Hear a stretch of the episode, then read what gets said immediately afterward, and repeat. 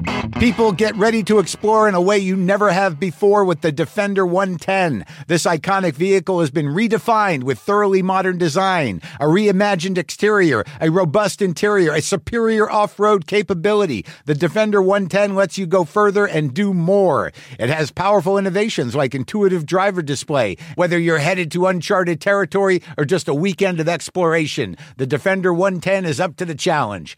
Push what's possible with a vehicle made to go further the Defender 110. Learn more at LandRoverUSA.com forward slash Defender.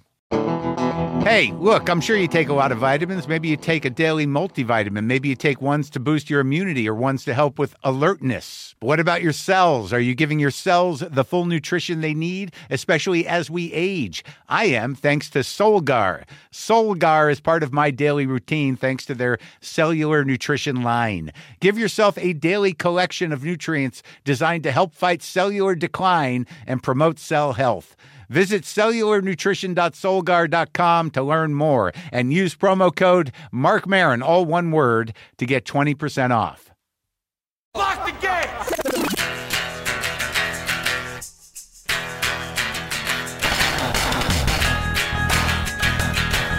All right, let's do this. How are you, what the fuckers? What the fuck, fucknicks? What the fuckadelics? What's happening? I'm Marc Maron. This is my podcast, WTF. Welcome to it. I am. Uh, I'm back. I'm back in my garage. I'm sweating. I'm back from Montreal, and uh, it was uh, it was a good time. And I and I don't say that lightly. Even though I got an email from a woman named Connie, who insists that all I do is talk about how great I am and how talented I am, and how uh, how well I'm doing with comedy. She says that's all I do on every show, and that you know she's concerned I might be entering into a danger zone because all I'm talking about is how talented I am, and no other talented people talk about how talented they are, and it's just, it's just she's concerned as a fan that I'm, uh, I guess, being too confident and enjoying myself. Connie, fuck right off. Seriously, Connie, stop listening, please.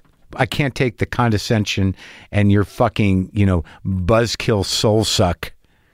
Just just fuck right off and stop listening. I don't care how big a fan you are.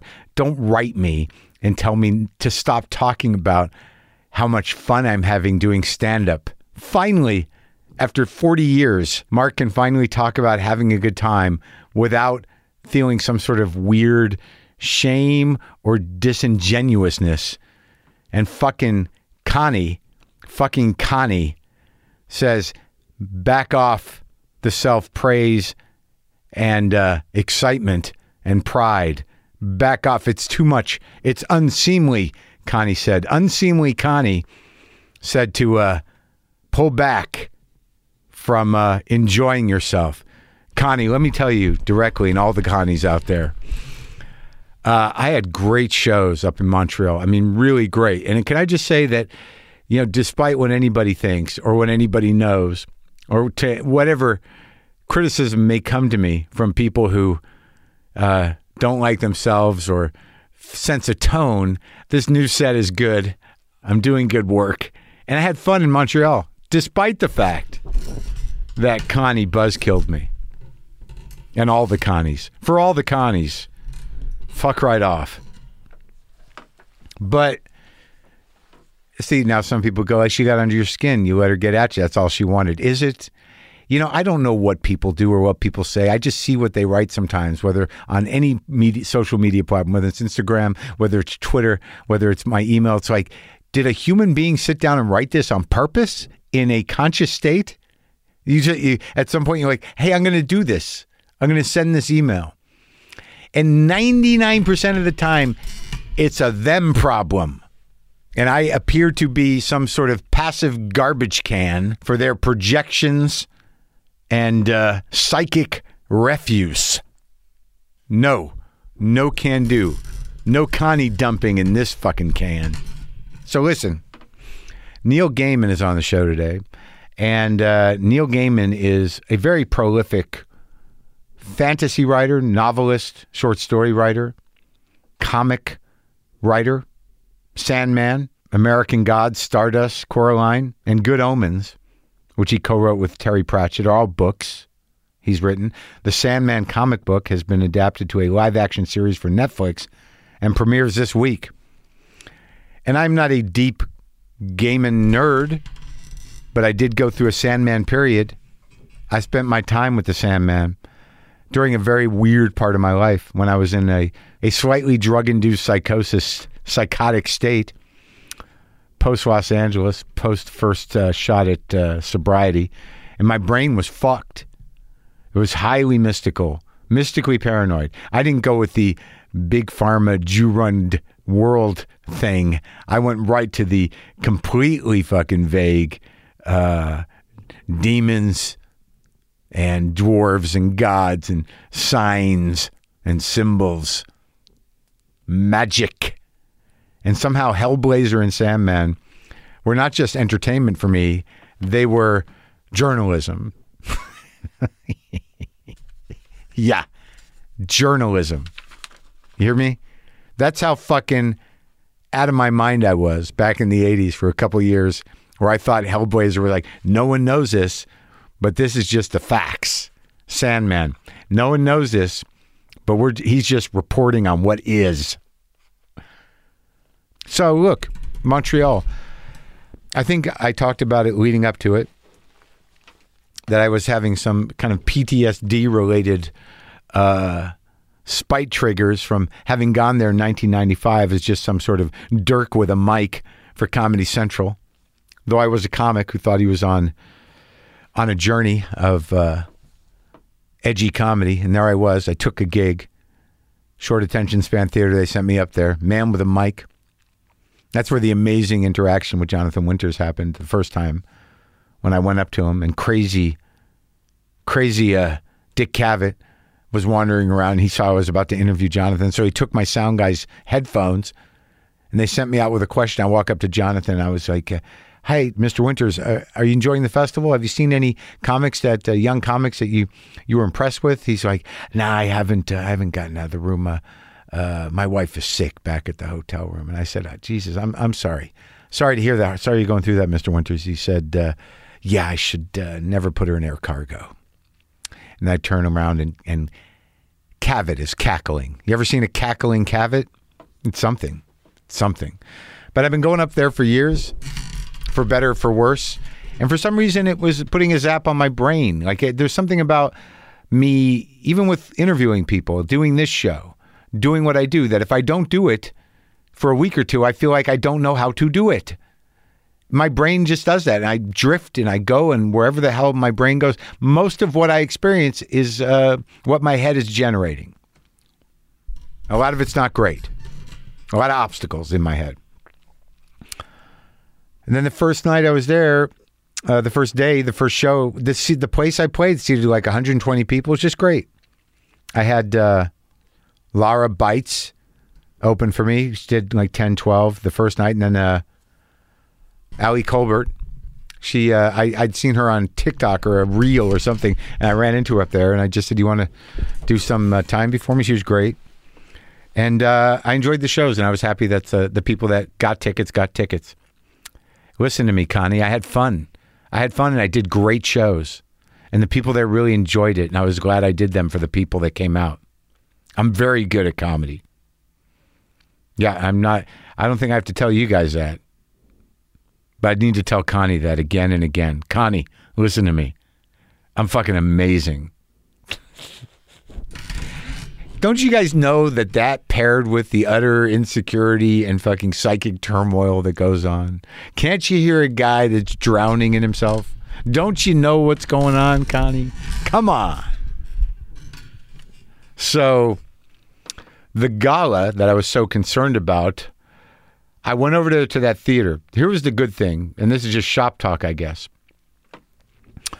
But the, in years past, they shot it at a place that must have seated between three and four thousand people, and it was impossible to have a good show. So I was haunted by that, and thinking that I had to host an evening of that was like kind of daunting. But I was like, I had it coming. That's how I saw this gala. I booked it two and a half years ago. It would have been special and, and important a decade ago or more, but uh, but now it was like, all right, I'll do it. It's not going to change anything. I'm not going to, you know, I I I'm, I'm I appreciate the opportunity. I had it coming though. But I went over to see Patton, who was hosting it the night before me, and it was half the size. It was a 1,200 seater. And most of us have played 1,200 seaters. And I was talking to Patton for a while, and I went out on the stage, and like, there's just some part of me that lives out there. And for some reason, if I get off of that stage for a week or two, I forget that I, I, I live up there, that there's a, a Marc that lives up there. And I just, I got on stage, an empty stage the night before, and I was like, oh, fuck yeah, this is going to be fine. Laid out my set the next night, did the run through, did the rehearsals. I, I had not done the job of hosting in a while where you got to be sort of gracious and keep the flow going and, and ride that line. And, but a lot of people there came to see me, and I did a lot of uh, the material uh, that you know I don't think I'll be doing on the special, and also talking about Canada because it's going to be my future uh, uh, residence. Hopefully, if the paperwork clears, uh, and you know I got to get it in. I'm almost done with it, but I want to have the option. I'd like to have uh, some kind of permanent residence situation up there, and I because I'm very. I just like it all. It, it all rolls off me up there. I, as soon as I get up there, no matter what city or town, over the last year, I've been to a lot of them. I just relax. I feel better. I like the pace. I like the people. The food is fucking great. I just I'm like ready. And by the time my the stuff processes, you know, it'll probably be a few years from now. And you know, I might be, you know, if if everything hasn't burned up down here, it might be nice to spend half the time in the beautiful uh, country of Canada because you know why. You know why. So now I talk to Neil Gaiman about Sandman, about music, about other stuff. I tell him, I tell him my experience with him. It's good. 10 episodes of The Sandman begin streaming on Netflix this Friday, August 5th. This is me and Neil Gaiman.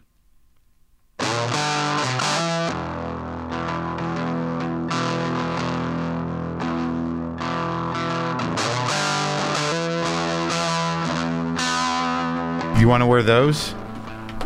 Sometimes they help. Yep. It was nice for knowing what your voice is doing. It is, right? When I was starting out Yeah. as a young journalist, it would, or young writer, I guess, getting interviewed. Yeah. And people would ask me to wear headphones. It would drive me mad. I'd have to get Right. one thing off and it was listening to my voice. But I, somewhere in there doing audiobooks, Yeah. I got over the sound of my voice. Oh, and yeah. It no longer cringe and stuff. And I can just think of it as a musical instrument Yeah. and I know what it's doing. Yeah. And so I love the headphones because Yeah. I can do different things going, oh, this is exactly what it's doing. And it, Sure. you, you don't play, you're playing the instrument less approximately. Yeah. You can get more precise. That's right. And when you're doing audiobooks, you're that's hours. Oh, yeah. Yeah, I mean, and that's going to be, you're going to be doing it for three days. Yeah, and you have you have a director there who's uh, telling you like you know do another read on that. Yep. Do you do voices when you do audiobooks? Yeah, always. you do like all different characters. Yeah. That's great. That's the, um, where would be the fun if you didn't do that? I don't know. It depends what kind of book it is. You know, when I was reading my uh, memoir, it was really just me, different variations of me. Sometimes I'd be like, ah, you know, and other times like, yeah. You know the the the weirdest one for me. The Yeah. only time I still look back and go, "Did I do the right thing?" I have no fucking clue. Yeah. Um, is I did a collection of my nonfiction called Yeah. "The View from the Cheap Seats," Yeah. and that one is all fine except it contains in it two interviews. One with Stephen King, Yeah. an article about Stephen King that contains an interview, Yeah. and an article about Lou Reed that contains an interview with Lou. Yeah. And so for both of them, I'm like, do I try and do a Lou? Do I try and do a Steve? And I just, and at the time I was just like, yeah, I'm going to go for it. You did? and I, so, and I, it's the only thing I've never dared go back and listen to.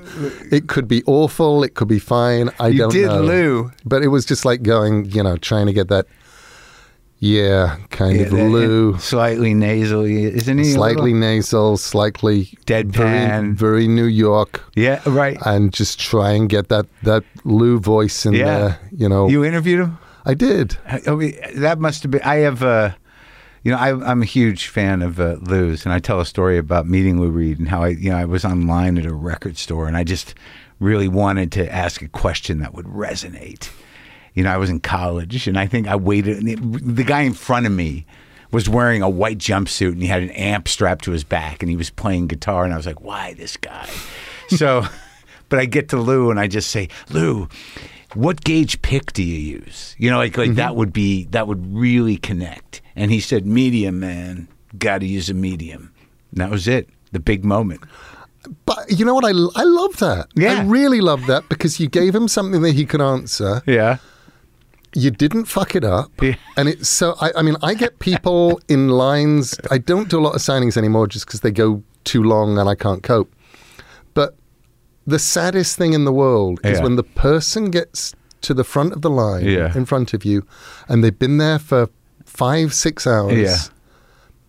And in their head, they've been going, I've got my question. I've got my question. It's Yeah. going to impress him. I'll, tell, I'll say my question and then we'll be best friends. I've got my question and it's obscure and nobody's ever asked this question before. Right. Well, I'm going to ask this question. And they get to the front and their question has now become the most important thing in the world for them. Yeah. And they can't even get it out. Uh-uh. Or when they do answer it, you give them the wrong answer or Yeah. whatever. And it's just like this. Yeah. And you go, oh, why didn't you just get to the front of the line and say, hey, I love your books? And I could have said thank you. Were are they were they shaking? Sometimes they're shaking. They're Sometimes nervous. they shake, sometimes they faint. It's all Do they? You get fainters? I've had a few faints, not a I lot. can't. I but can't enough. imagine what the. Well, first let's, let's talk about Lou. So when what year was that? Lou, I interviewed in about 1990, maybe Okay. 91, and I then met him for dinner in 92 or 93. And what's your what are your feelings about the Velvet Underground? I think the Velvet Underground are the most important band that America produced in the 1960s, full stop. Really? Yeah. I, I, I'm uh, agreeing. I'll agree with you. I interviewed Jerry Harrison yesterday, and we talked for like 30 minutes about Jonathan Richman and the Modern Lovers. who wouldn't have existed without I mean Exactly. you know Jonathan Richman talks about essentially the scales lifting from his eyes and Right. hearing the first Velvet Underground album and see, and then going to whatever it was 60 different Velvet Underground gigs Yeah. in in Boston where they were playing Yeah, as a kid. Yeah. Yeah, it, it, I think I think it soothed him. I think that the the layers of sound that the Velvet Underground created was like just perfect for his brain. I think they were the the the, the Velvets for me Yeah. are like a sort of resonance test. They're like Okay. they're like when somebody walks over to a piano key and they hit it hard, Yeah. and the other keys resonate, and all of the other G strings in the room resonate, Yeah. and nothing else does. Yeah. And for me, that's the Velvets. It's like the people who resonate to the Velvets. They heard that and Yeah. they resonated, Right. And everybody else heard nothing at all, and it Yeah. might not have existed. And and then without them, you don't get like Brian Eno even like later Brian Eno. and you don't get David Bowie. You Nope. don't. You, you there was stuff that Bowie stole from Oh yeah, the Velvets that was so important to you know. It's the stuff that gets you from the man who sold the world to Hunky Dory and Ziggy and everything else. That's right. That's right. Yeah, I uh, I listen to them all the time. Still, I can't stop. Really, you? Too absolutely. Which Uh, which albums? uh, all all all four, and I have a very very soft spot for loaded. Me too. and fully loaded. Me too. And I will, I, you know, which was I, I feel was unfairly written off. Yeah, Sweet Nothing is one of the best. I'm absolutely. Oh, my God. Um, so yeah, I just love.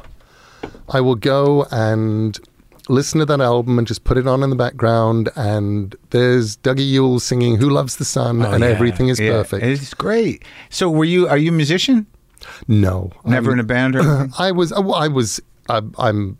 As a 61 year old English person, Yeah. of course, I was a punk in 19 late 76, early didn't- 77. So of course I was in a band. Didn't There are- require musicianship. There are photos of me and my band back then, um, and I and I, I'm really pleased um, having you know married a yeah, she's. a, uh, performer, yeah. um, and got to see enough backstage areas and enough buses and enough gigs over the years. I'm so glad that I didn't go into that life and become that thing. yeah. Well, I mean, it's. Uh, Didn't quite have the talent, but it's like so good that I didn't spend that I love the backstage time. That moment before I go on stage doing stand up, like I, I- to me, like when you're just standing there, or if you're doing a TV show, that is that's a great thing about show business. If you're backstage and all of a sudden someone walks a horse through for the Yeah. next piece, you're like, oh, this is show business. I, I love that about being on late night interview shows more than anything else in the world. The point where you know.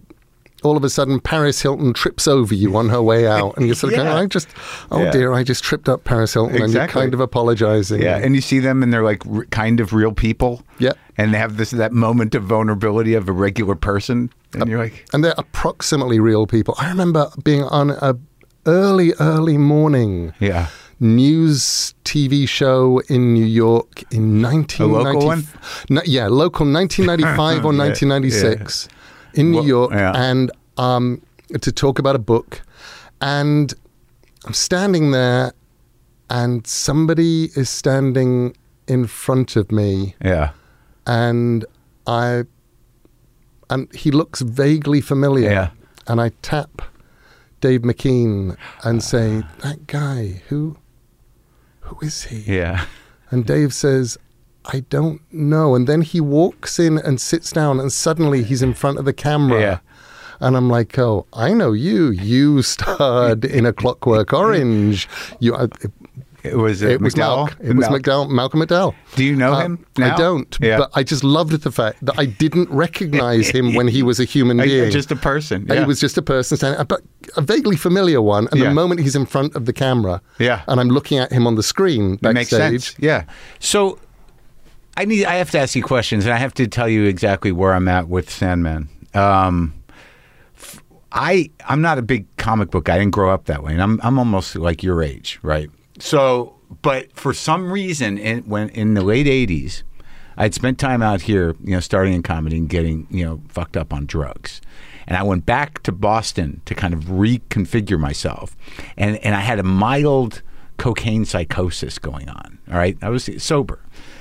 And uh, and somehow or another, I started with Hellblazer at the first ep- at the first issue. Yeah. And and and being not a guy that had a vocabulary or or a context for comics in general, Hellblazer for me in that state of mind sort of made sense. I was like, this is real. and uh, this is possible, and this guy's in between worlds, and that's how I felt I was. So through Hellblazer, I get Sandman. So that's where it starts for me at at, at, at the first issue, and I go through like you know twenty or thirty of them or forty of them even. I think I went up and dug up my old comics, and I have a lot of them. I don't know where it it and I and I have the the the death one, the the Yep. the first graphic novel, but it all it was all something not just soothing in an entertainment way because I don't know how to take fantasy in as entertainment as well as somebody who is sort of a fantasy nerd, but I it, I needed it to make sense of the world. And uh, and I wonder in, in I imagine that's in, in some ways how most fans of it are, right? I think most people use fiction to make sense of the world. Yeah. They use stories to make sense of the world. Sure. And I think sometimes fantasy allows you to process things that are happening and process information in ways that I, I think sometimes it's just like an oyster and a pearl. Yeah. You're getting to cover it in a shiny layer Right. of something that's actually going to make it hurt you less. Uh, Um, and sometimes it actually uh, gives you a way of thinking that you didn't have before. So, uh, an, an example of that would be the character of Death. Right. And when I created Death, I thought, you know, I just want a death that I would like to meet Yeah. When I get hit by that car, somebody who'll who'll be standing Comforting. there saying, "Yeah," someone will say, "You know, you really should have looked both ways before crossing that street." Hi, okay, we're going to move on to the next thing. And also, there was, there I was- like that there's a, a reprimand because the character that, that evolved was somebody said, "Well, it's your time." You know, There was not there was not judgment. Is there judgment? I don't think there's judgment, but I think there's a certain amount of practicality. Yeah, um, yeah. And and she's a grown up, Yeah. and I thought I like that. I Yeah. like just a death that I'd like to meet. And over the years, um, probably the biggest responsibility that I feel like I, I have from having been a writer in my life, the number of people who've come up to me and said, you know, your your Sandman comic, it got me through the death of my son. It Sure. got me through the death of my mother or my lover or, or Hmm. my uncle or my friend. And the idea of thinking of your death being with them at the end let me cope. Hmm. And that doesn't mean that the person believes that what I wrote was true. Right. It means that it gave them a way of seeing things that let them hold on and made things easier for them.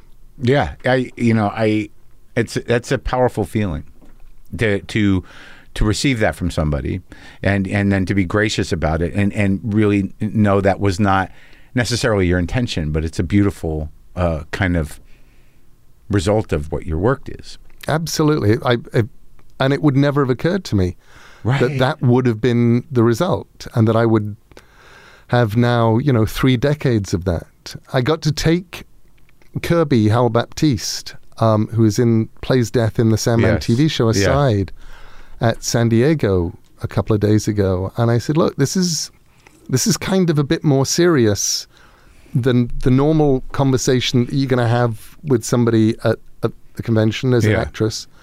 But I have to tell you, this is what I've been doing for the last 30 years. People have been coming up and saying this to me. And I guess you need to know, as this character, that f- probably for the rest of your life, people will come up to you and they will tell you about the deaths of people who were important to them and tell you that you or the character that you've played that they saw on television got them through something hard. And that's going to be a responsibility, and you're going to have to kind of live up to it. And I, it is a gift that I give you, and I know you didn't ask for it Yeah. because you just signed up to be an actress in a show, but you have this now too. But but the responsibility is to be is to be present and receive, you know what what the the gratitude. that is exactly the responsibility. And I think Kirby is actually somebody who will be present Sure. and will be there for them, which real well not I've met a lot of actors, not all of them would be. Um, Right. Some of them would just be going they would be mentally going is this person talking about me? Hmm. Can they do anything for my career? Are they telling me that I'm a wonderful actor? No? Then I will move on to the next place. Kirby, I think, will Sure. is, isn't that person and will carry that burden. So, like, and I'll, tell me about like during the period where I was losing my mind a bit. It comes back, you know. Once you, by the way, once you uh, clean up, it takes a couple years, but it comes back. But there seemed to be room in my mind at that time to, you know, indulge in the idea of of practical magic. And of you know, it, not getting deep into it because I really couldn't make sense of Crowley. Uh, and I know that references to Crowley and sort of Crowley himself, even in in in this new series of Sam, and or a guy based on Crowley, uh, shows up. Yep. So, how deep did you get into Crowley? Not very deep. I, I wished I, I probably would have got deeper if I'd liked his prose style. It's difficult. I, I found his. I'm always impressed by you know Alan Moore and those guys Yeah. who who who find something beautiful in it and get deep into it. I was repelled by the prose style. And what are the, what are they? The cantos, Where, uh, or is that Ezra Pound? Who? What, he, Ezra he- Pound is uh, No, Ezra Pound I love. He was appalling. He was monstrous. He Yeah. was terrible, terrible person. But his writing was so good.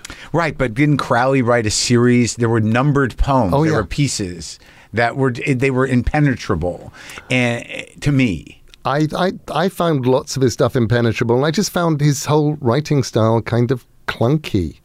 Um, but I loved the idea of him, and I loved the idea of creating a character who was one of those magicians based on loosely on Crowley. There were a whole load of them. There's um, there's one in the wonderful Night of the Demon movie. I'm just looking up the guy that played your guy Charles Uh, Dance. Charles Dance was my guy. what a great actor! Isn't he marvelous? Yeah, he's like he's been around forever too, right? He is, and he has that lovely sort of star quality thing of imbuing the part that he's playing with every other part that Yeah. he's ever played. Sure. And The whole history. you know, and so you look at him and you go, ah, yes, you are that Lannister who is gonna get it in the guts on the loo. So the magic thing, though, you never bought in. I never bought in, and I guess I never, but I never bought in because I'm a writer, and for me, and it's it's it's weird because I know a lot of writers who love that stuff and who have bought in all the way, and They do the love- rituals. They, Yeah, they- I mean the, the but for me, um, when I was about 22, 23. Yeah. I was standing on a railway station platform on East Croydon Station in London, South London. Yeah. And I saw somebody holding a newspaper, uh, and the headline was Werewolf Captured in Southend Yeah. on the Sun newspaper. And my heart sank because I thought, oh, I I don't want anybody to have captured a werewolf because if they capture a werewolf, then were- werewolves become real. Yeah. And then I have to deal, then all of the imaginary werewolves that I could ever create are now subsumed into what an actual werewolf is. And it would make me really sad because I want the ability to imagine anything. Yeah. So I much preferred the idea of magical systems that I could invent. And if I would research magic, which I would from time to time, I'd research like a magpie. Yeah. I'd just be looking for the shiny bits. I go, oh, I like you. You're a good secret word, and oh, okay, you're how the Rom- you're, you're how the Romans did this thing. Good. Right. I, I will I will use you because I can you know mash you into this little bit of Kabbalah that I also know. But it's but it's much more as a much more as, as a convincer. Right. So you're not a historian. You're you're somebody that that sort of uh, you know takes this stuff in, figures out like you know how it can be repurposed or suggested or open up a door to something else within the story you're telling. Absolutely. And then when you get to something like American Gods, you're just mashing them all in. I, people would say to me, "How did you do the research for American Gods?" And I said, "I read everything I could for forty years. Brought them all. You summoned them all. it was all there." But I mean, I mean, how deep do you like? You, know, what is it? it d- d- is it just to inform your st- story, or do you like, like, would you do you do the same type of investigations that you know Joseph Campbell does? Or you just just read Joseph Campbell? Oh, I tend not to read Joseph. If, if ever I can, I will go for primary sources. Yeah. Because primary sources are always much more interesting. It's much more interesting to read the Edda, the poetic Edda and the Yeah. prose Edda, than it is to go and read the ways that other people have retold the stories. So no Golden Bough. No, I, I, I actually have the um, the giant Frazer Golden Bough, the Yeah. 13 volume one, Yeah, and. I have not read it all, but every now and then I pick it up and read some of it with enormous delight. Yeah. Um, I love that it exists. It's the same for things like the White Goddess. Yeah, the White Goddess, yeah. I love that they're there. Yeah. And I love. I, they don't have to be right and they don't even have to be wrong. They just have to exist. Yeah. And people had to write them, and I love that. In some way, you're you're involved in the same project. Only yours is fiction.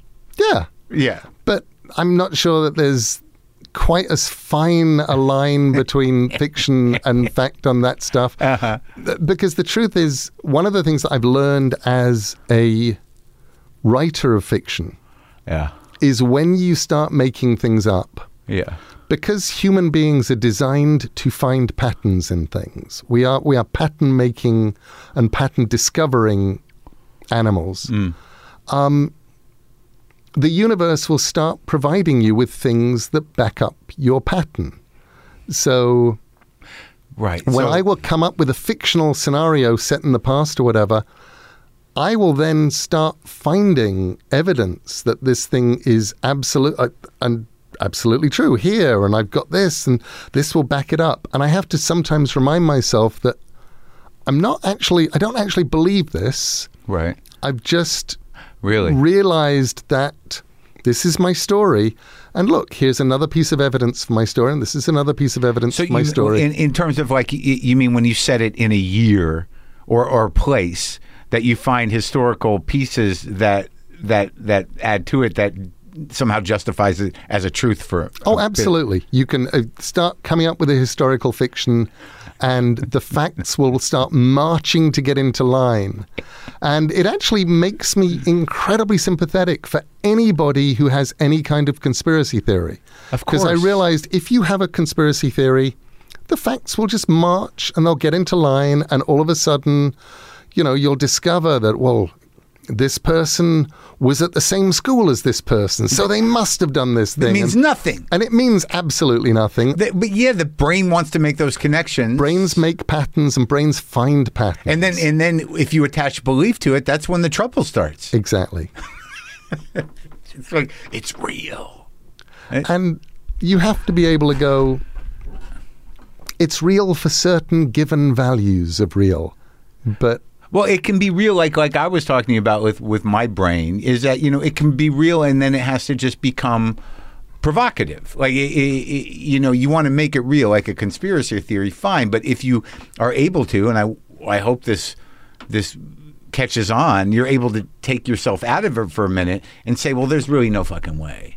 That this it can be this convenient. History doesn't work that way. But because I was thinking that way, it made me think about this in a different way. Absolutely. And I think that's the important bit. I love that you discovered Sandman at a time when you need it. Yeah, well, and I it. love that it gave you what you needed. Sure. At the time that you needed it. Because I think that really is the point of fantasy and the fantastic is it gives you a little holiday from reality, but then it sends you back into reality to see it slightly- Haunted.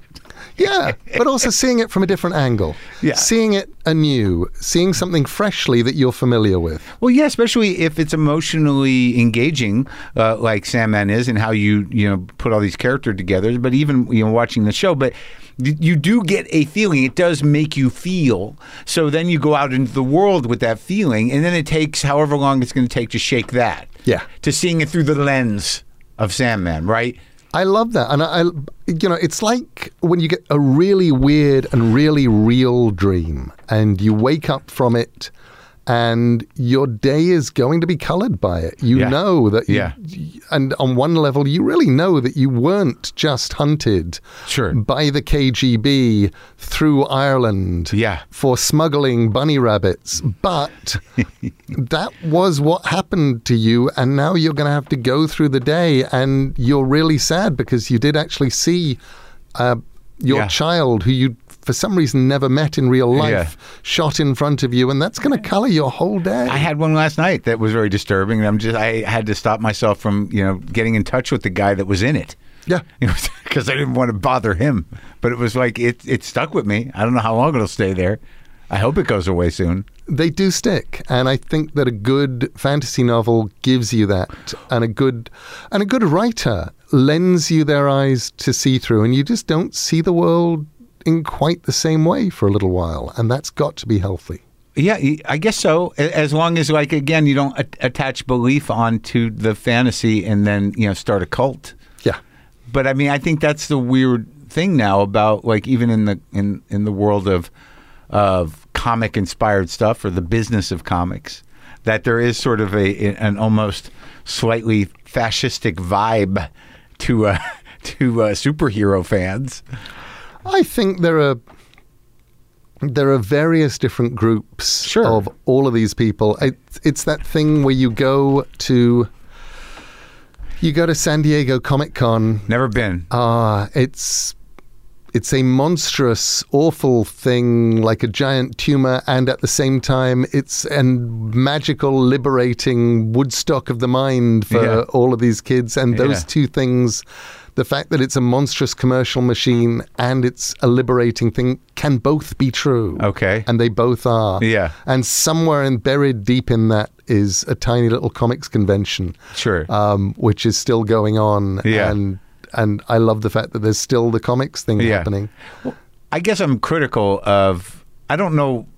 I, I don't watch them, the superhero movies, I, because I don't really grow up with it, and I'm sure I would like them okay. I've been, I was in the Joker for a minute, uh, and that got a lot of flack because I'm publicly sort of critical of Marvel movies, and I did a DC movie, and I had to pay the price for that uh, a little bit. But but I but it, it is kind of bizarre to me how aggressive and, and how hostile and how possessive and weird uh, that fan base can get. It, it, it seems almost uh, like a religion a little bit. Yeah, absolutely.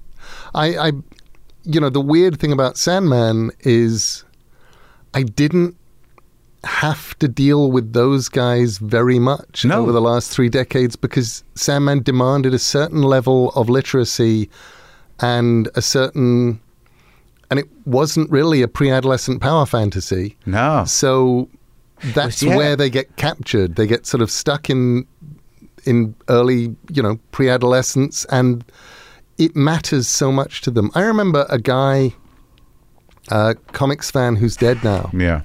Um, talking to him once and he was complaining about a writer artist named John Byrne changing Superman's origin Yeah. story. And this is, you know, we're talking 30 something years ago Yeah. now.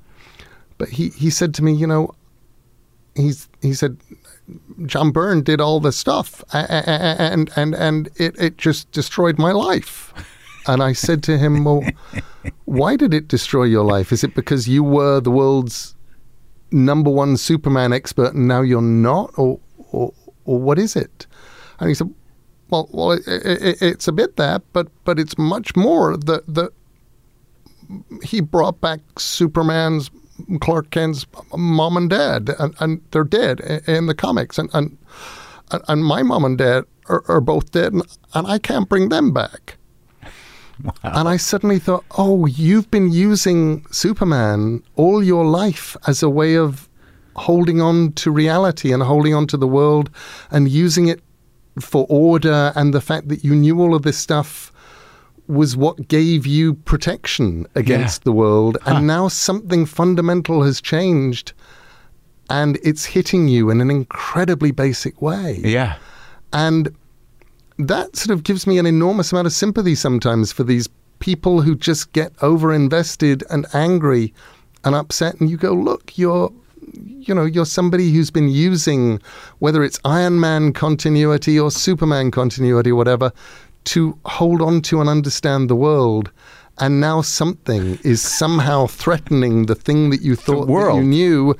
And and you have to try and fight back and you just want to tell everybody that you can't bring your own parents back from the dead Wow. Yeah, I mean that does put a different frame on it because but it seems to me that most of these superheroes are retooled, you know, generationally. They're always retooled generationally Yeah. and that's um, you know that's their strength Like Alan Moore what did he do to Swamp Thing? He changed the whole thing, didn't he? absolutely and he you know i think alan moore's swamp thing retooling was where it started for me Yeah. um, as comics just going oh my gosh you can I, I, I remember reading them and suddenly going oh that thing that I thought that you could do when I was a teenager that I then thought you couldn't do, where you make comics Yeah. that are as important and as literate and as smart as anything on the stage, anything on television, anything in the cinema, Yeah. anything in a novel. You can do that because this guy is doing it. Yeah. And that for me was absolutely a revelation. That was the gateway. It really was. And but I didn't realize until today, really, uh, that that Sandman was sort of a retooling.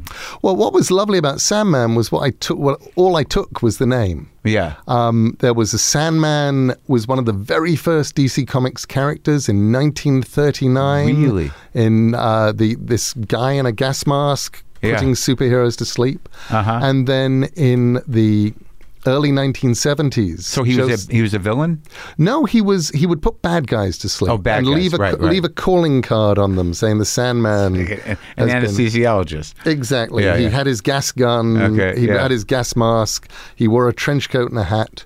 Um, and then in the 1970s, Joe Simon and Jack Kirby created the Sandman, and this was a sort of goofy children's superhero who lived in dreams Yeah. and would battle the lobster men from Pluto. And Oh, to uh, protect them during their dreams. yeah, it was Yeah. it was silly and funny. Yeah. And it lasted about six issues. And that one I never forgot. And I always thought I felt like the idea of somebody who lives in dreams was never properly exploited. Hmm. So when I was asked by DC Comics if I would come up with a monthly comic, the idea of taking the name, the Yeah. Sandman, and making somebody who lived in dreams. And also, I was young. Yeah. I was I'd written, you know, I published a handful of short stories. Before um, you were you were a writer though. I was a writer, but I was a n- m- primarily nonfiction writer, and I didn't know if I could do a story every month. Well, were, were you a comic book kid? I'd been a comic book kid, um, absolutely, and then I'd been sort of a comic book kid until I was like seventeen, and then suddenly, I wasn't interested in what comics had for me, and I walked away. Was that the punk rock time? That was the punk rock time, and different concerns. Did you become political? Did you become like uh, I- nihilistic? What? I just didn't think that there was anything. uh, The things that had interested me about comics didn't seem to be there anymore, and I had no patience for superheroes even then. Well, d- where'd you grow up? Uh, Sussex in England. And like, what? How many sisters and brothers? Two younger sisters. I was the oldest. Um, what was your parents' thing? My parents' thing um, was mostly Scientology when I was growing up. That was their thing. Now, they must have been early adapters. I mean, They were. Uh, it must have been the first wave in British Scientology. They were the first wave, so that was that was their thing. so, were you were you able to become fascinated with that, or did you just see it as this weird thing your parents were doing? I think what it gave me, um, I think that the, what was great for me looking back on it, Yeah. I don't think I knew this at the time, was I'm going to a high Church of England school, very religious but Christian school. I'm a Jewish kid studying for my bar mitzvah. So they And kept the Jewish thing They definitely kept the Jewish thing going. so they they looked at it as more of a self help thing. Absolutely. Okay. Um, and there's Scientology going on in the home, and I'm like, it gave me a wonderful sort of vantage point going, people believe all of these different things. People, Huh. okay, but I don't have to believe any of this because I can be over here and not believe that. I can be over here and not believe that, which means that, you know, it's kind of like the thing with where you start talking to people about what gods they believe in Sure. and you go, you know, isn't it amazing that you don't believe in all of these gods and they don't believe in all of those gods, but somehow, out of all of the millions of gods human beings have come up with that didn't exist, you found the one that did. Yeah.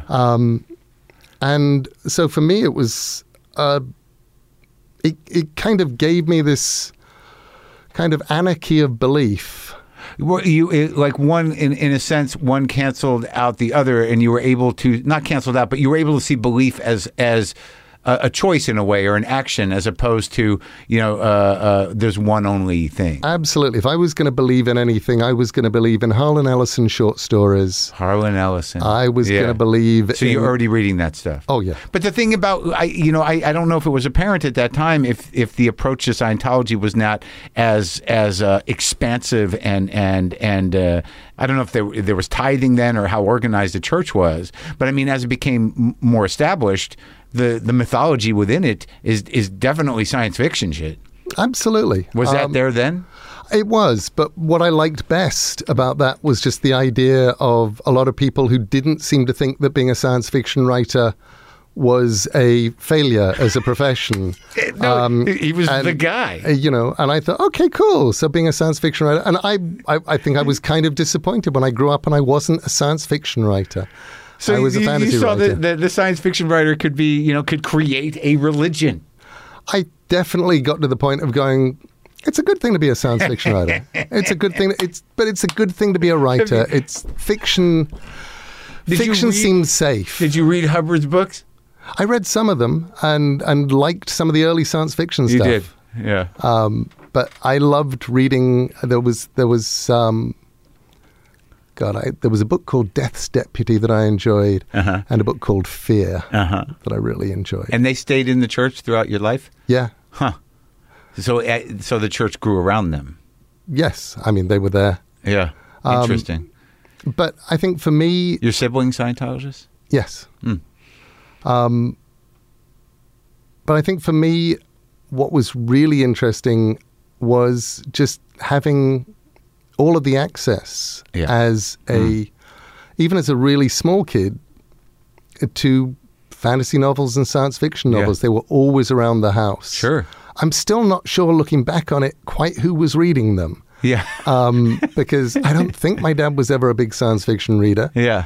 And I know my mum never read science fiction, and it certainly wasn't my sisters. So they must have sort of come through with people leaving them there. Yeah. But um, it's like when I was about seven, there was a box of comics, American comics, that was left in the house. Yeah. And I remember discovering for the first time the Justice League of America Yeah. and Green Lantern and Brave and the Bold comics and all of this kind of stuff. And for years, it's baffled me. Where did they come from? Who left this giant box of American comics? And the last conversation I had with my dad before he died, I was saying there was this box of comics. He said, Oh, yeah, I know where that came from. I will tell you. And then he died. Stop it. No, it's true. uh, he did. And I never found out where How- that box how of long comics ago was that? from. That was 2009. So not too long ago. Not too long ago. Now, so do why don't more? You know, how come there's not more weird Jewish shit in the stories? There's a certain amount of weird Jewish shit. Yeah. Um, I, I like to think of myself as being somebody who has weird Jewish shit in the stories. Yeah. My my favorite is I don't know them well enough to maybe make that statement, but maybe you could tell me, lead me to Uh, well, some. for example, um, a lot of the stuff that I tend to put in is, I think, point of view. yeah, Um, looking at something like Good Omens. Yeah.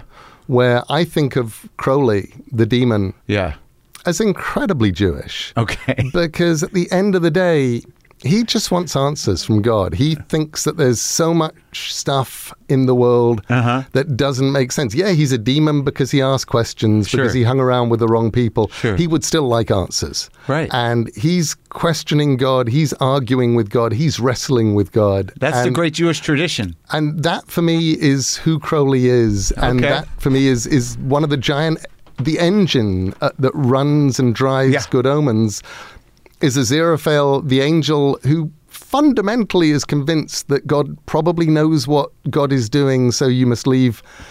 God's plan alone, and Sure. you may have to fix things if it looks like it's going to hurt people, but Yeah. but he's very sure that heaven is on the side of good. Yeah, And then you got Crowley, who's just like, I think it's all screwed. It doesn't Yeah. make sense. Yeah, Explain yeah. this stuff. Why would why would any why would any sane deity organize right. things He's like improvising, this? Exactly. So that for me is is fundamentally incredibly Jewish. and you were conscious of that when you created it and when you were doing. Absolutely. Okay. Um, but then you know there are things like you know the the the old Jew saying the Shema before he dies In, in, the in the series. in the series. That's a, a beautiful scene. Isn't? Uh, you know, that was the. I think that's the first death that Yeah. that you see, because that's um, that's a heavy episode. There's a couple episodes that really kind of got me in be, because I watched all of them, and you know, having read the the comic years ago, and, my my feelings about who Sandman was to me and, and and who the character was in the comics, it was faded enough to where you know I, I could see that the guy fit the framework and he you know it looked like the comics. And my my girlfriend, who's younger than me, is like a huge Neil Gaiman fan. So she brought me a bag of things. Like she's got, you know, you defined her adolescence, and uh, maybe she'll be here when you leave, and it'll be a big day. But but going into the series, the first couple episodes, I'm like, all right, I get this from the comics. I don't know that, and I understand where we're at. But the diner scene with Thewlis, and that character, I don't think's in the comics. Is he? he is, but he looks kind of in the comics. He looks shriveled and Oh, really? skeletal and weird. So that whole story with the mother and the and that's all from directly from the comics. it's all from the comics. Well, that scene in the diner, in terms of see, I need the reason. One of the reasons I'm ad, fantasy adverse is I need a human entry point that that functions as as emotional in in a in a human way. Yeah. So that whole thing, you know, that got me in to the to the series. It was you know those interactions, the truth thing, telling the truth and where it goes. And then, you know, by the time we get to death, making her rounds, all that stuff is my my humanity's open and and, and it functions as something beautiful and devastating. But yeah. That was what that was the way that I hoped it would work. Hmm. Episode five in the diner is grueling. It's really hard. Yeah. It's not comforting. Awful things happen to people that you love. But but it's a but it's a, but it's the struggle of humanity Absolutely. in a in a pra- in a practical way. It's and You're- it's it's about being human, Right. And it's these people, and it it gives you a story that you can hold on to, go through. It's going to leave you a little shaken. Mm. But then I feel like we give you episode six, we give you death, and we give you Hob and Morpheus meeting in the pub every hundred years, and Yeah. they're healing, and they're both in their own way about connection, Right, and right. just That- about the world working and the world continuing. Those are the episodes that grounded in the world in a way, like in like in like day to day stuff. And you know, once I'm able to to sort of suspend my disbelief in terms of just walking through these, you know, these landscapes, you know, that are, you, you know, when you have the dream world and you just, you know, sort of like I'm building dreams towards the end, you know, you want to, you want to come see what I'm working on. Of like, all right, you know, you know, I can, I, you know, I can do it. I can make the jump Yep. only because it's it, it's grounded so strong in his relationship with the with the waking world. if you know for me i like using fantasy to talk about things that matter to me and talk about the world that we're in that's just the way that i use it i don't think i could go and write a tolkien-esque fantasy where we're completely in another world You I- couldn't. I don't think I have the engines. I I hugely admire what George R. R. Martin did in Game of Thrones because for me, I if I wanted to do that thing, I'd probably set it much more on Earth, and I think it would have been much more of a mistake to have done. I, I love what he did, and I love the way that it works. Um, but for me, a lot of what matters in fantasy is just who we are, shining a light onto us, giving us something to hold on to. And that was important for me in American Gods. It was important in Neverwhere or the Graveyard Book. And it was important, um, incredibly important, all the way through Sandman. when what stuck with you about the the sort of childish Sandman character, you know, that's the one that stuck with you. And and when you started to build Sandman, what were the priorities? So the priorities for me were I was going to have to come up with a story every month because the comic was going to come out every month. Yeah. And I had no idea if I could write a story every month. Yeah. So I thought, okay, what I need to do is create some kind of template that will allow me to do anything. So if I've got any kind of idea for a story, I can probably go and do it. If I have a strict kind of template, you know, it's it's the monster of the month or whatever. Sure. Then by episode five, I'm going to be tired of monsters of the month, and the whole thing is going to fall apart. Sure. So I need something that gives me something big, and the idea of the title character of Dream, of Morpheus, of the Sandman being an entity as old as the universe, being something that is in everybody's dreams. Give I thought, well, it gives me historical, Yeah. it gives me fantasy, it gives me horror, it gives me science fiction. If I hmm. wanted to go there, it gives me all of this kind of gives me so much stuff to go Sure. into. And Every- if I get- anything. basically, it's a story machine. He's been there forever, and he's in people's dreams. and he's in people's dreams. So it, that gives me a way into story. And that was, for me, the most important thing, just the most important thing that I could hold on to. I, I, and that was, so you ask, what was in my head Yeah. when I started creating? What was in my head right at the beginning was Yeah. just, How do I I got to write a story Yeah, every month. How do I do that? practical? But what's lovely is once you start doing that and you start building, what I realized I was building was the foundation, and I could see the shape of the foundation, and that told me the shape that the building would be. Sure. So it allowed me to actually come up with, by the end of the first year, Yeah.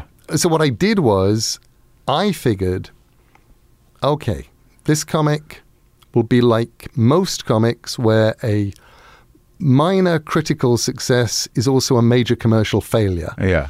So they'll cancel it about issue eight. Yeah. They'll probably give me a year because they tended at that time to give you a year. So I'll Yeah. get the phone call at issue eight saying you cancelled. Yeah, four more. Four issues to sort of finish off with. I can do that. So I'll work out an eight issue long storyline. So that's why the first issue of Sandman is eight issues.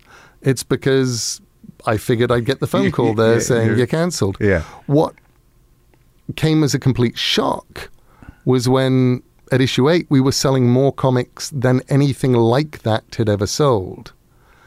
And I thought, oh, I'm safe.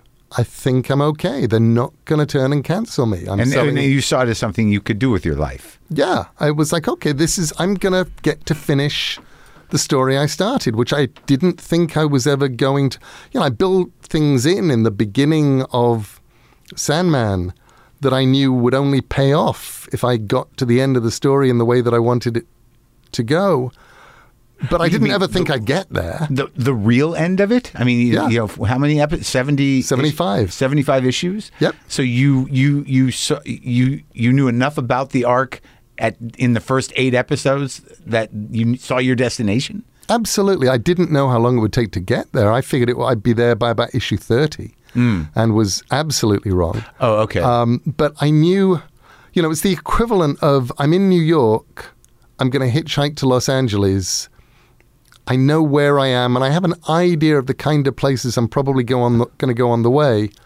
But then you hitchhike, and sometimes you don't quite go to the place you thought you were going, and sometimes somebody that you meet on the way becomes incredibly important to hmm. you.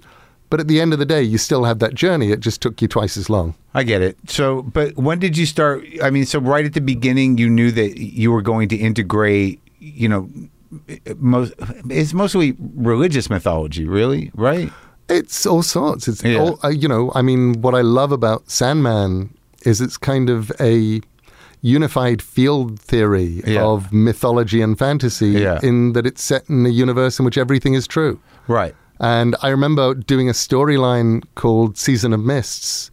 And I thought, let me just see how far I can go with this. And Hmm. I started bringing everybody onto the stage. And now I'm bringing the Greek gods and I brought the Norse gods Right. on. Okay, the, uh, how about if I bring on fairies? It's going to collapse if I bring on. Oh, okay, no, it's still the plates are still spinning, and I've got fairies.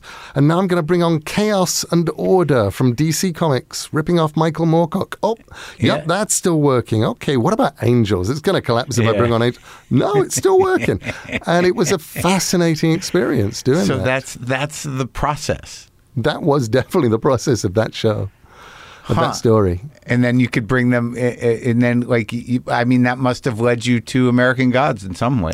I- I think in a lot of ways it did. By the time I'd finished Sandman, I was fascinated by the idea of new gods. And, you know, it wasn't original with me. People like Harlan Ellison and Sure. Roger Zelazny and various people had talked about the idea of gods and belief.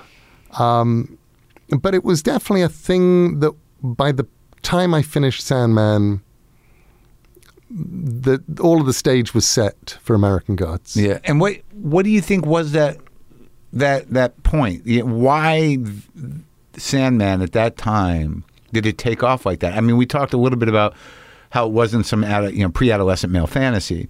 You know, it was the opposite. It was you know it was it was slightly sexualized. It was it was kind of feminine, but very masculine in a certain way.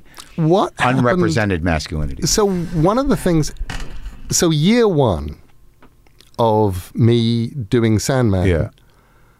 the people who showed up at signings were uniformly male. Yeah. They were uniformly aged between 15 and 23. Yeah. And they were the guys in who were there in line to get their comic book signed. Yeah. By year two, I was going to comic conventions and large, sweaty guys, unshaven guys would, Yeah. would spot me and they'd come over and they'd go, I got to shake your hand, man. You brought women into my store. No women had ever come into my comic book store, and you bring women. You, you're the Sandman guy, and you bring women into my store. Man, I got to shake your hand.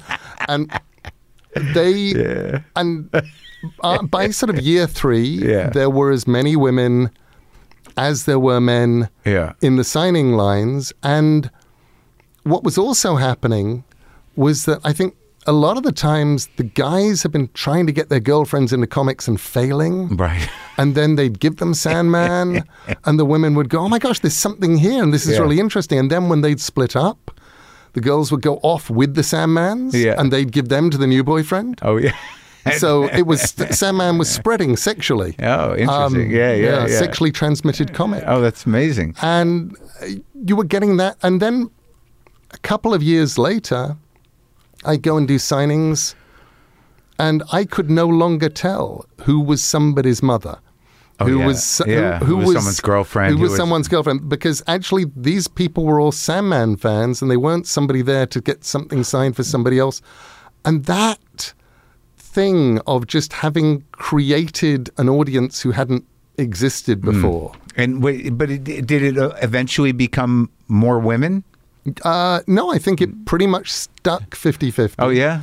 um, the you know Sandman readers. What we did was just expand the comics readership from people who had only been reading comics to people who were coming into stores to get their Sandman fix, and with luck would discover Love and Rockets or Right. you know Eight Ball or whatever. Those were, that's where I went. I mean, that's you know, I went. I always was sort of prone towards S. Clay Wilson and, and R. Crumb because that stuff is viscerally human to me and disgusting and filthy and sexy. And yeah, but I, I like Eight Ball. I like uh, I like Charles Burns a lot. oh, Charles Burns is brilliant. Oh my god. Many, many years ago, I was hired to do a film script Yeah. uh, based on Black Hole. Oh my god. and I was collaborating with Roger Avary, Yeah. and uh, who did Killing Zoe and Pulp Fiction. Yeah. And we did a script, and I was so proud of it. And I got a phone call one day Yeah. from Roger saying, "Hey, they've got this famous director on board to direct." Yeah. And I said, "That's great." He said, "No, it's not." He said, "We'll be fired next week." And I said, "Really?" He said, "Yeah, the director's come on board. Yeah. He's going to want lots of different drafts. He's going to fire us, but they used our draft to get him." And I said, "Oh, are you sure? You're Yeah. kind of cynical, Roger." yeah. And then a week later, we were fired. Did the movie ever get made? The movie never got made, and it makes me kind of sad because I think we did a great script based on that graphic novel because I love Black Hole so much. Oh, it's amazing. You know, it's yeah, incredibly It's a beautiful. The the full series in a book is great too. Yeah. I- I- yeah, yeah. So like, okay, so once you get Sandman, you you've built this fan base, and I and, and is that when you start running the short stories and the novels? eh, You know, is that So, uh, Good Omens was written with Terry Pratchett while I was doing Okay. Sandman, but um, having done that once, I never wanted to do that again because I would do occasional short stories and let them mount up. But once Sandman was over, that was when I published Neverwhere and Stardust, the first short story collection, Smoke Mm-hmm. Yeah. and Mirrors, yeah, and then rolled up my sleeves and did American Gods. Um, yeah, and I loved that Sandman had given me that. And it also meant that I could go back to Sandman whenever I felt like, whenever I missed it, basically. So every few years, I'd go back and, And do do another that. Sandman project. yeah, and and uh, and and what the, guy who did the covers, Dave McKean. Dave McKean, and he also did Hellblazer, right, for a while. He did the. He started out doing the Hellblazer covers, Yeah. um, and then he was doing Hellblazer and Sandman. Right. That's what I think. That's what why it was. That was probably the gateway for me. Yeah. Because I was reading Hellblazer. So many people came to Sandman because of Dave McKean's covers because they didn't look anything like anything else in the comic Yeah. store. And and what do you have a relationship with the creator of Hellblazer? Um, well, the creator of Hellblazer, I guess, was Jamie Delano. Yeah. Was was writing it, and Jamie and I have been friends for years.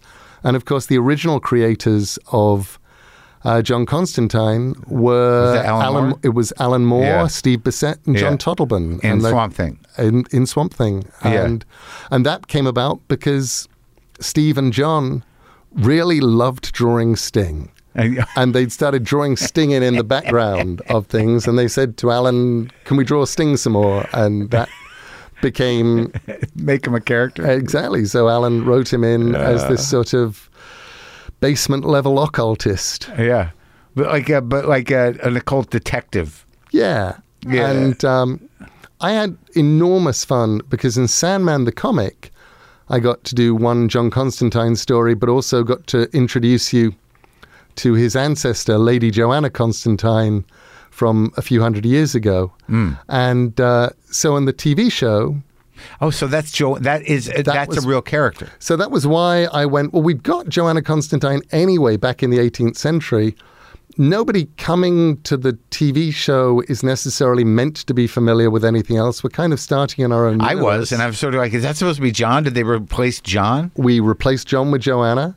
Um, but you'll also, that's because we were also going to do Joanna back in the French Back- Revolution. that's right, yeah. And we're going to have some fun with that. in the next- so that was interesting that the, the way you put the, the show together. What's been your experience with TV? Like, I mean, do, I mean, because a lot of people just sort of writers, especially, are, are kind of like, all right, you, you know, uh, you kind of get pushed out.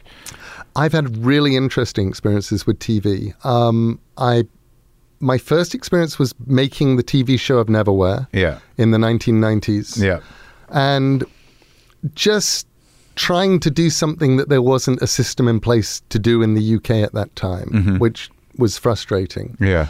I wrote an episode of Babylon 5, which was enormously fun, and then came back and did more television uh, with some Doctor Who episodes. And that was more educational than anything I can possibly say because I wrote two episodes and was incredibly proud of both script. Mm. And I felt like one script made it to the screen, Yeah. and that one won awards and everybody loved it Yeah.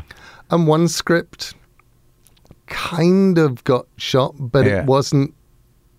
It, it wasn't done terribly well. It wasn't done in. But you're part of history. you're part of history, but I also Yeah. looked at it and went, "Hang on," and you know, I should have been. I couldn't control anything Yeah, in this, right. Which meant that when Good Omens started happening at the BBC, I said, "Look, I think I actually need to be the showrunner on this." Not because I want to be a showrunner, because I really don't Yeah. um, but because I want to look after this, and the only way that I know that I can look after it and Yeah. stop other people cutting things I wouldn't have cut or Yeah. casting people I wouldn't have cast is if I'm in charge. So I got to cast David Tennant and Michael Sheen. Mm. I got to make my show. Yeah.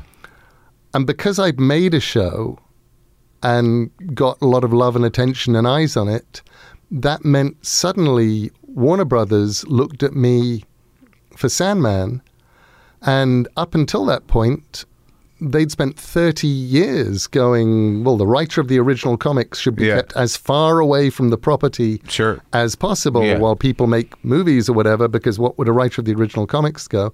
And suddenly, Warners are going, hang on, the unique selling point of the Sandman TV series would be Neil gets to oversee it and Yeah. be in charge of it and make it the thing that he wants it to be. And suddenly I was in this world in which I got to make the Sandman that until that point would have been impossible. I'd watched so many bad Sandman movies fail to get made Yeah. over the decades. And Just because you were just a writer. because I was just the writer, and also, I, you know, I remember my first ever meeting. Uh huh. Um, it was probably about March 1990, Yeah. and I was out here in L.A. for a Sandman, and I was sent over to Burbank to the Warner's office, Yeah. and go in to see a, a president of Warner Pictures, and I'm asked, Neil, we've been, you know, there's a lot of interest in a Sandman movie. Yeah. What do you think? And I said, please don't make it. I'm just getting going with the comic. Yeah. It's just getting good. If somebody tries to make a movie now, it's going to throw everything off and it'll be really weird. And I remember the exec saying to me, very puzzled, she said, Nobody's ever come into my office and asked me not to make a movie before. and I said, Well, I am. And Yeah. she said, Okay, we won't make the movie. and so that gave me about So six that- years of So that was based just on what? How many comics? Did it- Uh, at that point, I was in Season of Mist, so we would have been around Sandman 20. Really? Um, That that was bold. Absolutely. But I knew what we were doing, and I wanted to be able to finish the comic that I'd started. Wow. Yeah. And then there were various other movies and good people trying to do this thing. The problem with the thing they were trying to do was they were trying to condense 2,000 pages of story yeah.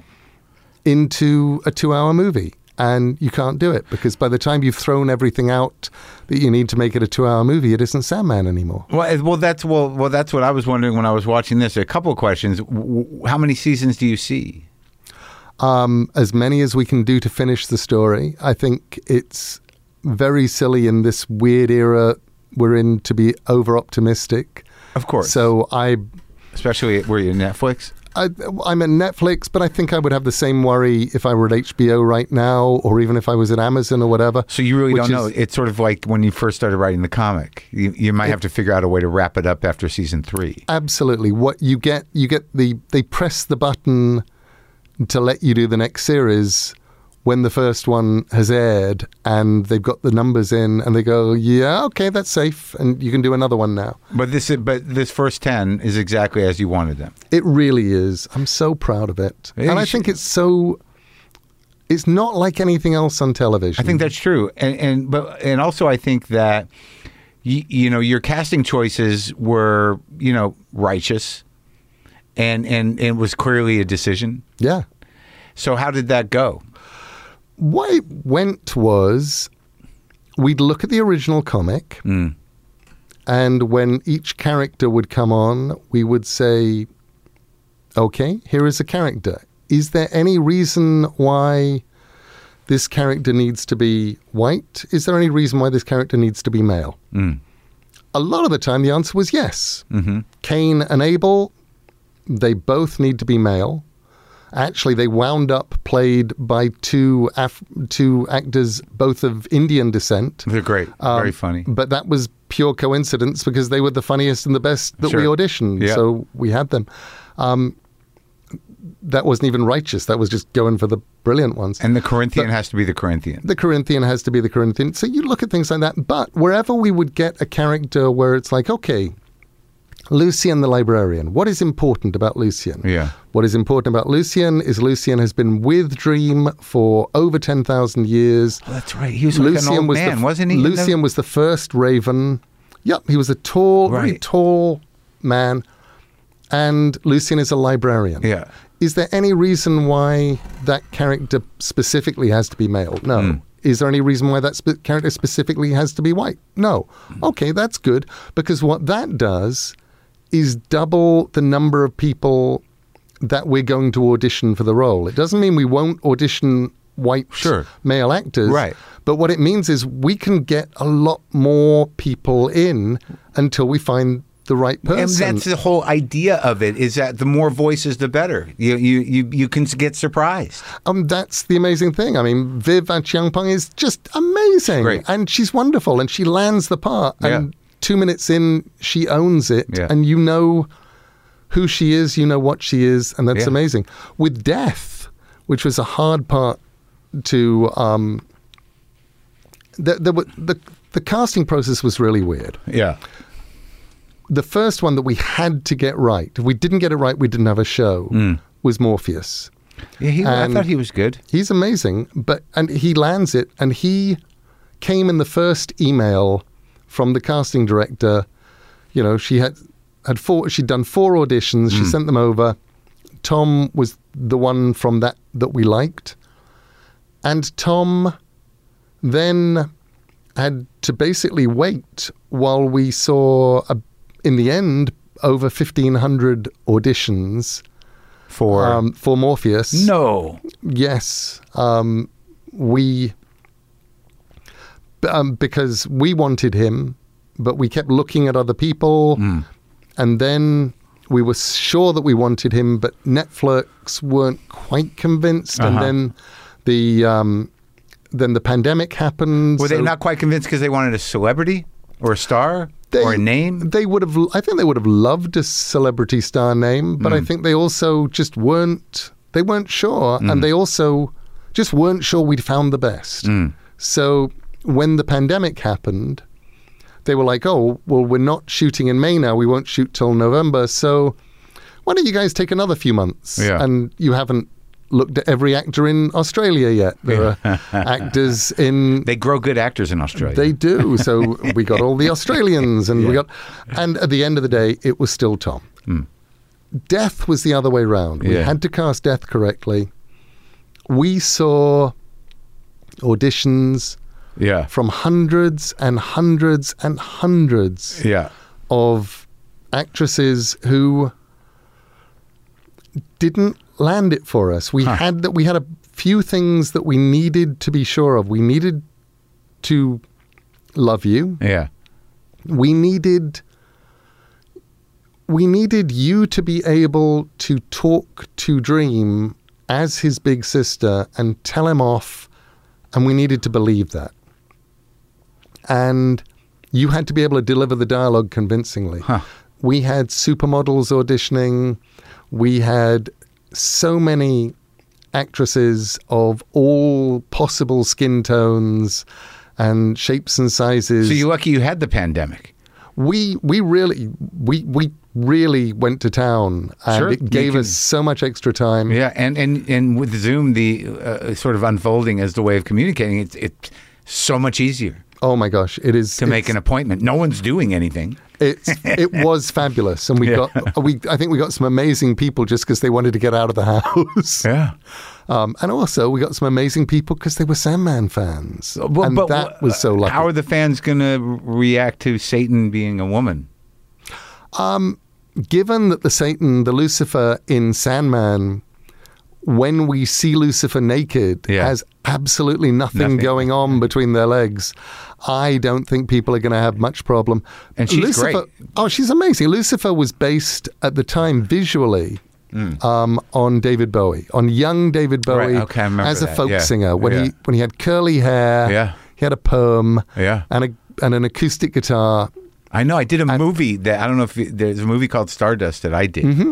I got very up to speed on, on that Bowie. So that early young Yeah. Bowie was the one that I visually based Uh-huh. Lucifer on. And so when we started, we were just going, okay, we want somebody who can do that. Uh-huh.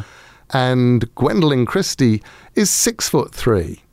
She is a human special effect anyway. You Yeah. just look at her and she goes Yeah. up. I think she's great. And yeah. She's and I thought she can do she can bring everything I need to that part.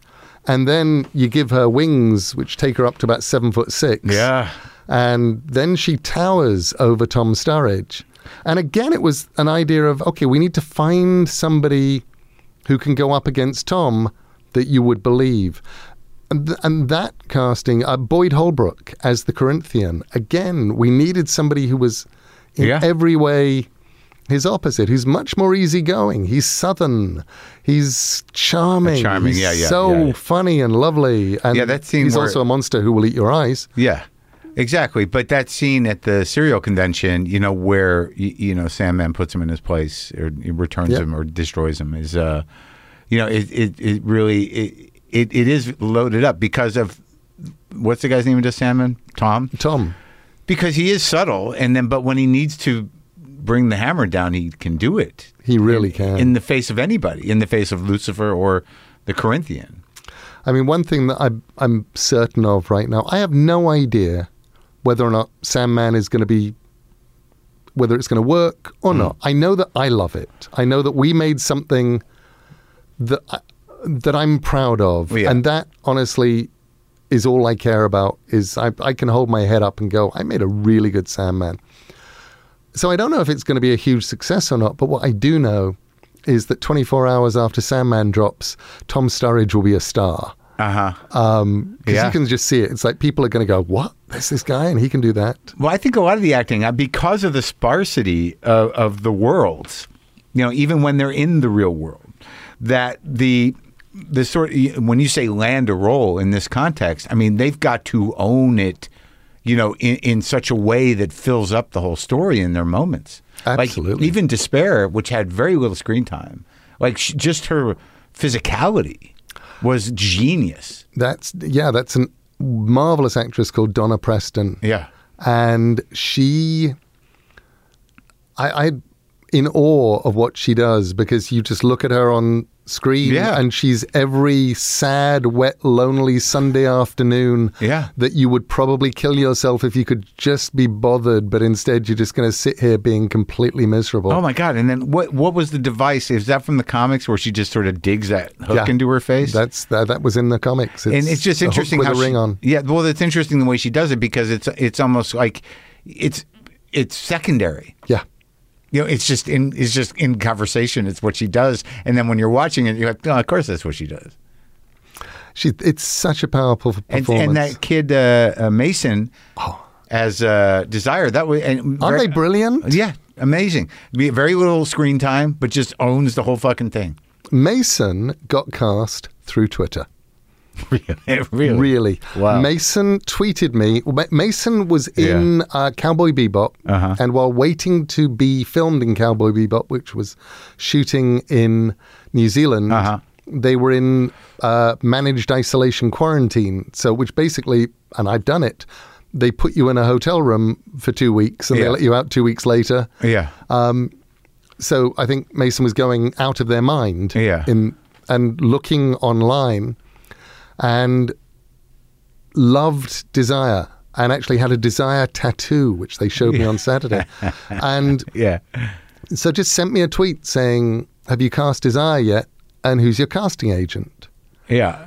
And I thought, there's something about this tweet that is not just a fan. Yeah. Yeah. Yeah. There's something interesting about this. Yeah. And I looked at Mason, looked at their, went to their webpage, Uh-huh. looked at a few videos of them acting and performing Yeah. in Hedwig and Oh, things and thought, oh, you're really good. And just dropped a note to Allan Heinberg, the showrunner, to say, Allan, yeah. I think I may have found Desire.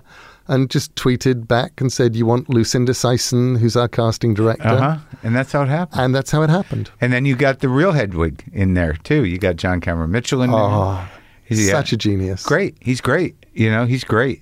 And you know, you've hidden Mark Hamill in a pumpkin head, which is nice. That's that's a nice Easter egg in general, It's- kind of. I think it's always a great, and and I love that we've got scenes with um, Matthew the Raven, Patton, I know Patton. Patton, uh, or you you know, putting Patton in context here. Yeah, The first time I was aware of meeting Patton, yeah, it was about 2000, and I was doing a signing sure. at the Stinking Rose restaurant and a reading In San Francisco. in uh, no in Oh. in LA. oh, Um, however, the first talking to Patton, I discovered the first time I met Patton yeah. was in 1992. In Baltimore. Uh, no. San Francisco. Right, yeah. I was doing a signing at Comics Experience Yeah. For Season of Mists in hardback, and Patton stood in line for three hours to get his copy of Season of Mists signed. That's So- when I knew him. I lived in San Francisco. We were both comics. We both got to San Francisco at the same time, and he's a real comic nerd. He really is. So he got his comics signed by me back then. and so for him, getting to play Matthew the Raven is the biggest dream come possibly true. It's so funny. Is Matthew uh, some? Is there like what's the backstory? Some uh, Kit, my my uh, partner was uh, you know saying it was based and rooted in Swamp Thing. It's right? Roosted in Swamp Thing. It was the idea of Matt Cable, Yeah. who, Matthew Cable, who had died in Swamp Thing, um, killed essentially drunk driving, and Yeah. then spent a while in hospital. And I loved the idea because I was perverse Yeah. that I would never actually say that in Yeah. Sandman. Yeah. But you learn that he dri- died drunk driving. You know his name is Oh, so Matthew. you know he did some together, bad right. things. So people put it together. I think that if it when you do another series, this is just a suggestion. Just my only note is uh, make Patton do the crow noise too. I think I think you know anything that we can do just to make things harder on both Mark Hamill and Patton, Make 'em go, make 'em work a little more. I, I think we should do that. No, I thought it was. Uh, I thought it was all great. And I mean, all the acting, Thewlis was amazing, and all the supporting parts were great. And you know, once I got into it, it you know, it's a challenging thing to do that world. You know, because it's its own it's its own world, Yeah. and and you you know you you you have it engaging with the world that we live in. But even that is a special place. Well, it's also a thing that we do in there where each episode is different. Oh, for sure. Yeah, that is yeah. not a thing that you normally see on television. If you look at something like Game of Thrones, Right. if you like an, if you like Game of Thrones, the next episode of Game of Thrones is going to be a lot like that last episode that you liked. The same sort of stuff is going to happen. Soap operatic. it's going to be, you know, there's going to be some fighting Yeah, and sure. some breasting, and there's going to be some betrayals and Yeah. big thing, and that's what it is, and that's what it does, episode to episode. Um, Sandman is going to reinvent itself. It's like a movie and it's still the same story.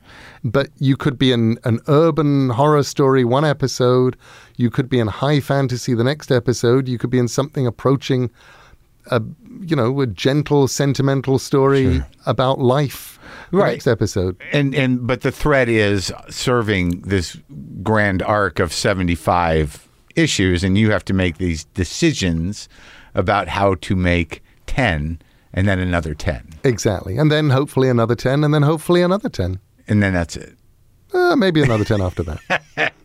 Well, I wish you all the luck in the world. It was great uh, and it was great talking to you. Thank you, Marc. That was so much fun.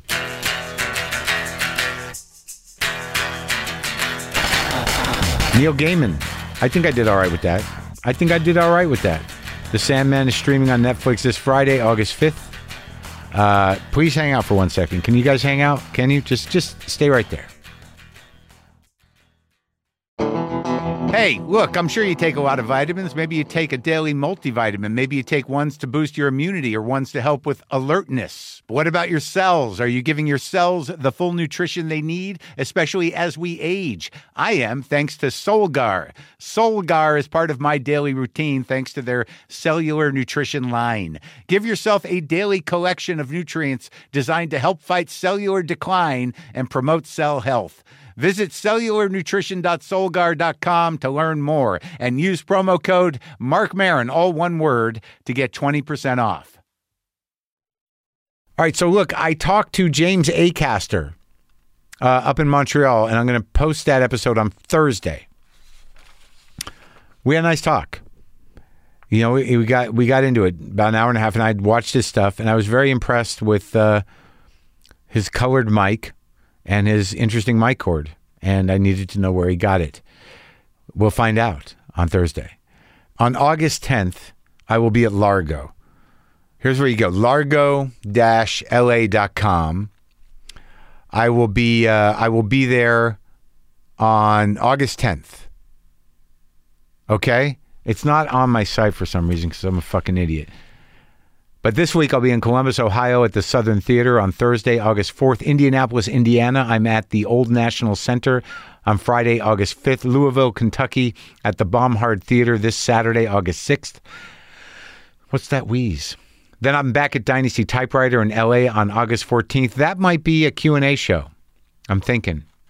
What do you think of that? Lincoln, Nebraska at the Rococo Theater on August 18th. Des Moines, Iowa at the Hoyt Sherman Place on August 19th, and Iowa City, Iowa at the Englert Theater on August 20th. In September, I'm in Tucson, Arizona, Phoenix, Arizona, Boulder, Colorado, and Toronto, Ontario, Canada. In October, I'm in London, England, and Dublin, Ireland. Go to WTFpod.com slash tour for all dates and ticket info. And again, Largo, I just for, I forgot. I got. Should, is it too late to put it up on the site? Either way, Largo-la.com. Uh, if you want to go to Argo on the tenth. Um, and that's like that's good. That's about it. That's I think that's all I got to say. And now I'm going to go look at my Sandman comics. I pulled them all out. And I got a, lot more comics than I thought I did. I wouldn't call me a nerd or a collector, but I have a few. Now some ex- extended guitar stuff. What is that? Sorry, I just hiccuped. Excuse me. Excuse me.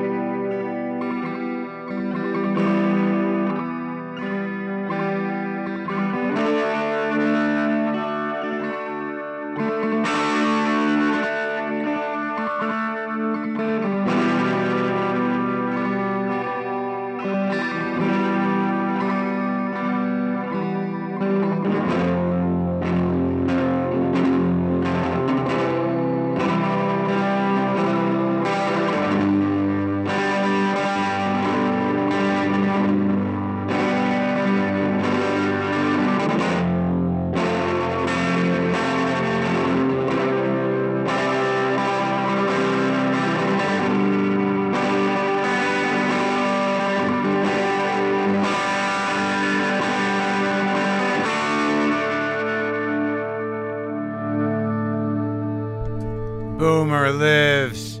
Monkey LaFonda. Cat angels everywhere.